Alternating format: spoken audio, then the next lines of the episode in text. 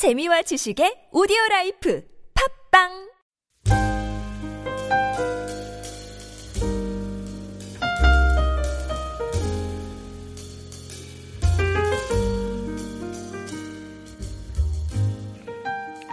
오늘의 말씀이 좀 긴데요. 전체적인 내용을 정리하면 이렇습니다. 이스라엘 지파 12지파가 힘을 합해서 가나안 땅을 어, 정복하고 그 땅의 모든 분배를 마치게 되었습니다. 그러자 요단 동편에 기업을 얻었던 세 지파들은 다시 자신의 본거지로 돌아가게 되었습니다. 그때 돌아간 지파가 루벤 자손, 또 갓 자손, 그리고 문하세의 반 지파가 어, 함께 했습니다. 그런데 이들은 이제 자신의 땅으로 이제 돌아가는 도중에 요단강 근처에 이르러서 큰 재단을 하나 만들었습니다. 이 일은 그 사람들의 입소문을 통해서 이제 요단 어, 서편에 살고 있던 그 나머지 지파에게 전해졌습니다. 돌아가던 그 요단 그 돌아가던 지파의 세 지파의 사람들이 어, 요단강 근처에서 큰 재단을 하나 만들었다라는 소식이 이 서편에 사는 그 사람들에게 전해진 것입니다. 그러자 요단 서편의 사람들은 요단 동편 사람들이 하나님을 버리고 그들이 우상을 섬기기 위해서 재단을 만들었다는 고 생각을 하게 되었습니다. 그래서 그들은 이제 급히 진상조사단을 구성해서 요단 동편으로 급파를 합니다.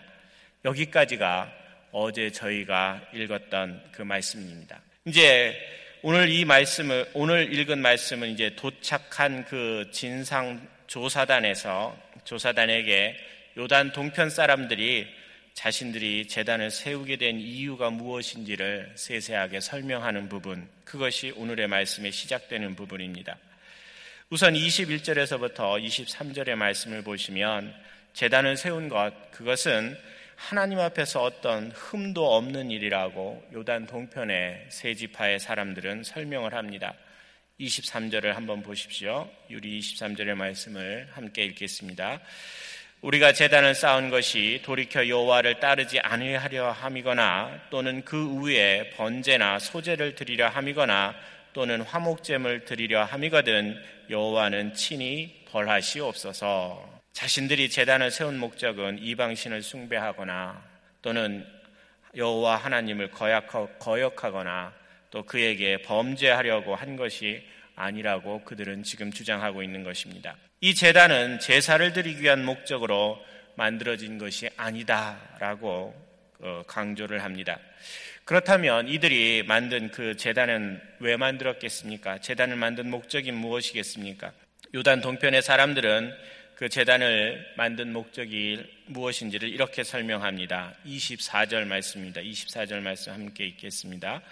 우리가 목적이 있어서 주의하고 이같이 하였노라 곧 생각하기를 후일에 너희의 자손, 자손이 우리 자손에게 말하여 이르기를 너희가 이스라엘 하나님 여호와와 무슨 상관이 있느냐 지금 그들도 재단을 만드는 것 그것을 아주 신중하게 주의 깊게 생각했다라고 합니다.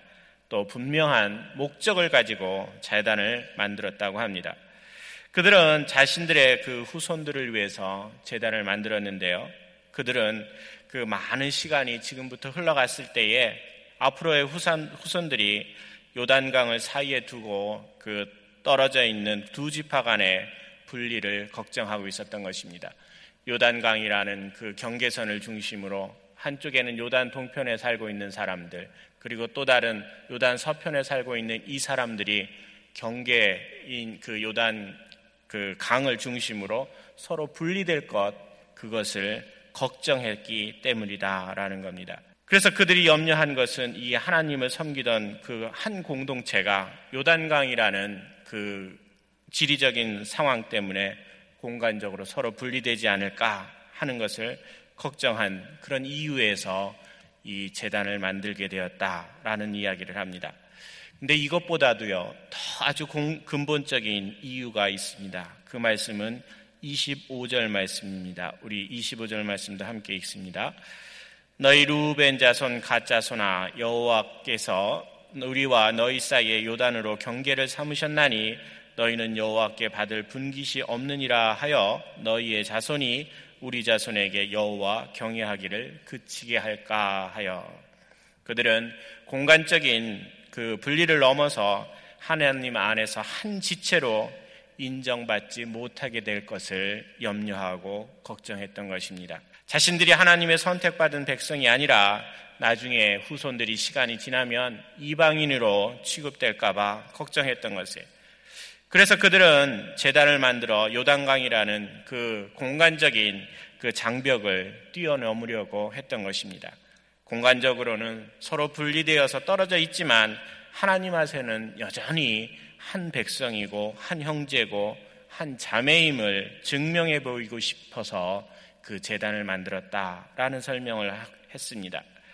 그러자 이러한 설명을 들은 그 조사단은 그 자신들이 처음에 가지고 있던 생각이 잘못되었다라는 그것을 인정하고 이제 자신의 땅으로 다시 돌아갑니다. 그리고 자신들이 조사한 내용을 백성들에게 세세하게 잘 보고하고요. 그러자 이스라엘 자손들은 이제 하나님을 찬송하면서 요단 동편의 사람들을 공격하라는 그런 모든 의지들을 이제 접게 되고요. 요단 동편 사람들은 자신들이 만들었던 그 재단을 증거라는 뜻의 예시라는 그 이름으로 부르게 되었다라는 이 내용이 오늘의 말씀의 내용입니다. 사랑하는 성도 여러분, 우리가 잘 생각해 보실 부분이 있습니다.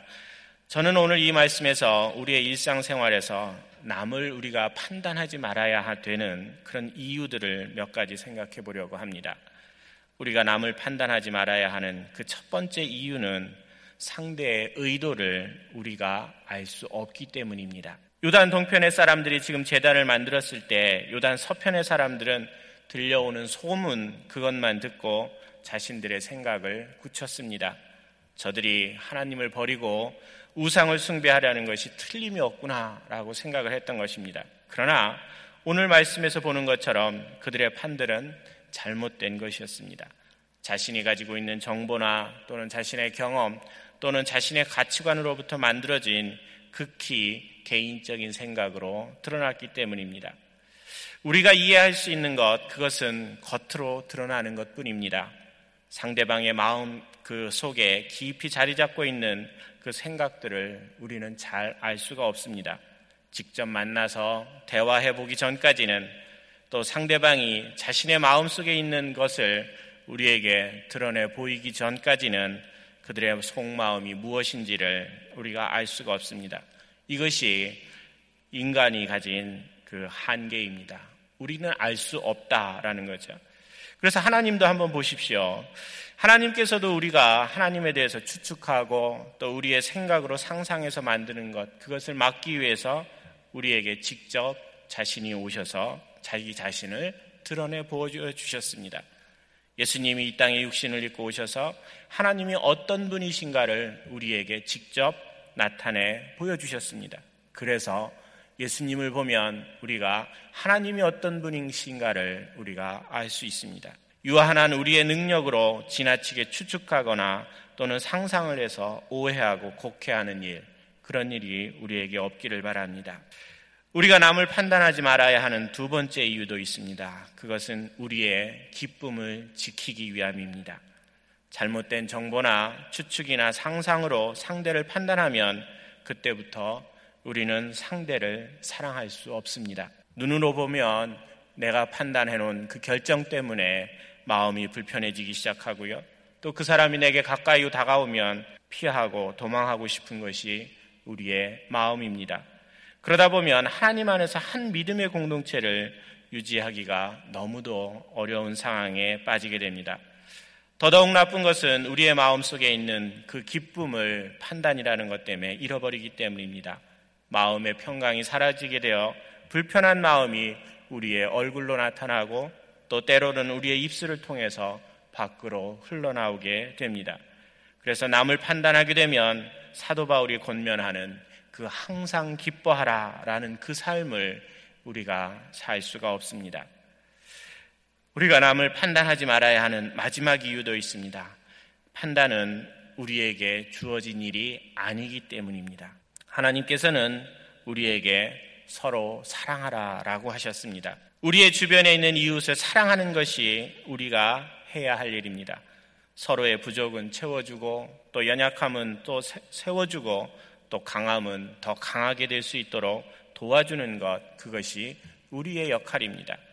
비난하고 깎아내리고 또 정죄하고 또 심판하는 일 그런 일은 우리에게 주어진 역할이 아닙니다. 죄를 정하고 심판하는 일 그 일은 우리가 할 일이 아니라 하나님께서 하실 일입니다. 만약 우리의 생각과 기준과 경험으로 이웃을 판단하고 있다면 그 사람은 지금 하나님의 자리에 앉아 있다라는 것을 기억하시기 바랍니다. 그 자리에서 속히 내려올 수 있기를 바랍니다. 사랑하는 성도 여러분, 잘 기억하십시오. 요단 동편의 사람들이 재단이라는 그 증거를 통해서 하나님의 백성임을 나타내려고 했던 것처럼 우리의 삶에는 예수님의 십자가라는 증거를 가지고 있습니다. 예수님께서 자신의 모든 것을 들이신 그 십자가가 또 우리의 구원을 완성하신 십자가가 우리를 하나 되게 하는 증거입니다. 십자가는 서로 다른 우리가 가정이란 그 울타리 안에서 함께 살아가야 될 그 이유가 되고요. 또 십자가는 서로 다른 모습과 배경을 가진 우리가 교회라는 한 공동체를 이루며 살아가야 될 이유임을 꼭 기억하시기 바랍니다. 오늘의 삶 속에서 십자가 그늘 안에서 이제는 판단을 버리고 서로 하나 되는 저와 여러분이 되시기를 바랍니다. 우리 함께 같이 기도드리겠습니다. 오늘 혹시 우리의 마음 속에 판단하는 그런 마음이 있었다면 하나님께 회개하는 저희들이 될 수 있기를 바랍니다. 또 십자가 아래서 이제는 우리가 이웃과 하나 되는 우리가 될 수 있도록 하나님 우리의 마음을 지키시고 인도하여 달라고 또 우리 기도하는 저희들 되기를 바랍니다. 또 우리의 마음 속에